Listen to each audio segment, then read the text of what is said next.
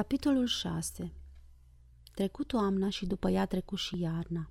Nadiei i se făcuse tare dor de mama și de bunica. Se gândea mereu la ele și la Sasha. Scrisorile pe care le primea de acasă erau potolite, blajine și după cât se pare totul fusese iertat și uitat. În mai, după examene, plecă acasă sănătoasă, veselă și în drum se opri la Moscova pentru a-l vedea pe Sasha. Era idoma cu vara trecută bărbos, cu părul vâlvoi, purta același surtuc și aceiași pantaloni de drill și avea aceiași ochi mari, minunați. Părea însă bolnav, chinuit, îmbătrânise, slăbise și era mereu necat de o tuse seacă. Fără să-și dea seama de ce, Nadia îi păru șters, provincial. Doamne, a venit Nadia, spuse el și râse vesel. Draga mea, scumpa mea, nu zăboviră mult la litografie, unde aerul era îmbăxit de fum și de tutun și când te înnăbușea mirosul de tuș și de culori. Se duseră la el acasă. Odaia în care locuia era și ea îmbăxită de fum și podeaua era plină de scuipat. Pe masă, lângă samovarul rece, într-o farfurie spartă, se afla o hârtie cenușie și, atât pe masă cât și pe jos, zăceau sumedenie de muște moarte. Și aici totul dovedea că Sasha era foarte dezordonat, că trăia cum da Dumnezeu, disprețuind orice confort și dacă cineva i-ar fi vorbit despre viața lui personală, despre fericirea lui personală, despre dragoste, el n-ar fi priceput nimic și ar fi venit să râdă. Totul s-a petrecut cu bine, povestea Nadia grăbit. Astă toamnă mama a venit să mă vadă la Petersburg și mi-a spus că buna nu-i supărată, că intră mereu în odaia mea și face semnul crucii spre pereți. Sasha o privea plin de bucurie, dar din când în când îl înneca tusea, iar glasul era dogit. Nadia îl cerceta stăruitor cu privirea și nu-și putea da seama dacă îi se părea ei sau dacă era într-adevăr greu bolnav. Sasha, dragul meu, spuse ea, ești bolnav. Nu, nu-i nimic, sunt bolnav, dar nu grav. Doamne, început să se frământe Nadia, de ce nu te îngrijești? De ce nu-ți păzești sănătatea? Dragul, scumpul meu, Sasha, continuă ea și o podidiră lacrimile. Fără să știe de ce, îl revăzu în gând pe Andrei Andreici, revăzu femeia goală cu glastra violetă și întregul ei trecut care îi părea acum tot atât de îndepărtat ca și copilăria. Se porni să plângă de-a binelea din pricină că Sasha nu-i mai părea acum atât de nou, de deștept și de interesant ca anul trecut. Dragă Sasha, ești foarte, foarte bolnav. Nu știu ce n-aș da ca să nu te mai văd atât de palid și de slab. Îți datorez atât de mult. Nici nu poți să-ți închipui cât de mult ai făcut pentru mine, bunul meu Sasha. La drept vorbind, îmi ești acum ființa cea mai apropiată, cea mai dragă. Vorbiră multă vreme. Acum, după ce Nadia petrecuse o iarnă la Petersburg, îi se părea că din felul de a fi, din vorbele, din zâmbetul și din toată înfățișarea lui Sasha, se desprindea ceva ce și-a trăit traiul, ceva depășit, perimat și poate chiar înmormântat. Păi mâine plec la Volga, spuse Sasha, și apoi am să mă duc undeva să beau cumis. Vreau să fac o cură de cumis, mai bine vii cu mine și un prieten cu nevastă sa. Mai vine cu mine și un prieten cu nevastă sa. E o femeie extraordinară. Încerc mereu să o abadă pe drumul ei, o îndemn să-și facă și ea studiile. Vreau să-și schimbe și ea viața. După ce mai stătură o vreme de vorbă, plecare la gară.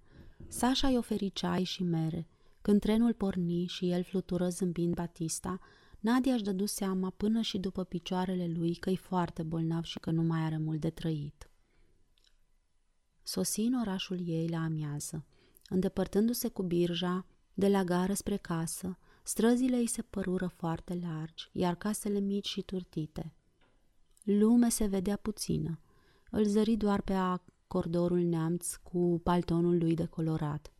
Toate casele păreau prăfuite – Bunica, împătrânită de tot, grasă și urâtă ca și înainte, o luă în brațe și plânse îndelung cu obrazul lipit de umărul ei, fără să se mai poată desprinde de ea. Nadia Ivanovna îmbătrânise și ea, se făcuse mai urâtă și se sfrijise parcă, dar era strânsă în corset ca și altă dată iar pe degetele ei străluceau tot atâtea briliante. Draga mea, spunea ea mereu tremurând din tot trupul, draga mea. Apoi se așezară și plânseră, fără să mai spună o vorbă. Era limpede că atât bunica cât și mama își dădeau seama că trecutul este pierdut pentru totdeauna, fără putință de întoarcere. Nu se mai bucurau în societate nici de situație, nici de cinstea dinainte, nu mai aveau nici dreptul de a pofti musafiri. Așa se întâmplă când, în toiul unei vieți ușoare, lipsită de griji, poliția descinde deodată noaptea, face o percheziție și constată că stăpânul casei a făcut falsuri, a delapidat bani publici. Adio pentru totdeauna viață ușoară, fără griji. Nadia se urcă în camera ei și își revăzu patul, ferestrele cu perdele albe, naive, iar prin ferestre grădina bătrână scăldată în soare, veselă, plină de freamăt. Pipăi masa, șezu o vreme pe scaun, se gândi. La prânz mâncă bine și bău ceai cu caimac gustos, gras, ca altă dată. Dar parcă îi lipsea ceva. Odăile îi se păreau pustii și tavanele prea joase. Seara se culcă, trase plapuma peste ea și, fără să știe de ce, I se păru caragios să doarmă în patul acela cald și foarte moale. Nina Ivanovna intră pentru câteva clipe și se așeză cum se așează cei vinovați, sfios, cu grijă. Ei, Nadia, întrebă ea după o tăcere, ești mulțumită? Ești mulțumită? Da, mamă, sunt mulțumită. Nadia Ivanovna se sculă și făcu semnul crucii asupra Nadiei și spre ferestre. Precum vezi, m-am făcut bisericoasă, spuse ea. Știi, acum studiez filozofia și cuget. Cuget mereu. Multe lucruri sunt acum pentru mine, limpezi ca lumina zilei. Cred că, înainte de toate, omul trebuie să-și vadă viața ca printr-o prismă. Spune, mamă, cum îi merge bunicii cu sănătatea? Binișor, când ai plecat cu Sasha și ne-a sosit telegrama ta, cum am citit-o, bunica a leșinat. Apoi a zăcut trei zile fără să se poată mișca. După aceea se tot ruga la Dumnezeu și plângea. Acum e binișor. Se sculă și făcu câțiva pași prin odaie. Tic-toc bătea paznicul toaca, tic-toc, tic-toc. Înainte de toate, omul trebuie să-și vadă viața ca printr-o prismă, relua ea cu cuvinte. Trebuie ca, în conștiința omului, viața să se descompună în elementele ei cele mai simple, așa cum se descompune lumina în cele șapte culori de bază și fiecare element trebuie studiat în parte. Nadia nu mai auzi ce spunea Nina Ivanovna și nici nu o simți când plecă. A dormit numai decât. Trecu luna mai și veni iunie. Nadia se obișnuise cu casa. Bunica trebăluia ca și înainte pe lângă samovar, oftând adânc. Nadia Ivanovna discuta seara filozofie și își continua viața ei de parazit, fiind nevoită să se adreseze bunicii pentru fiecare copeică. În casă erau multe muște și tavanele păreau din ce în ce mai joase. Buna și Nina Ivanovna nu ieșeau în oraș de frică să nu-l întâlnească pe părintele Andrei sau pe Andrei Andreici. Nina se plimba prin grădină și pe străzi, se uita la case și la gardurile cenușii și îi se părea că în oraș totul îmbătrânise de mult, își trăise traiul și aștepta sfârșitul sau poate începutul a ceva tânăr, proaspăt. O, de-ar veni cât mai curând viața aceasta nouă, luminoasă, în care vei putea privi cu tezător soarta în față, când îți vei putea spune că ești pe drumul cel drept și adevărat, când vei putea fi vesel, liber.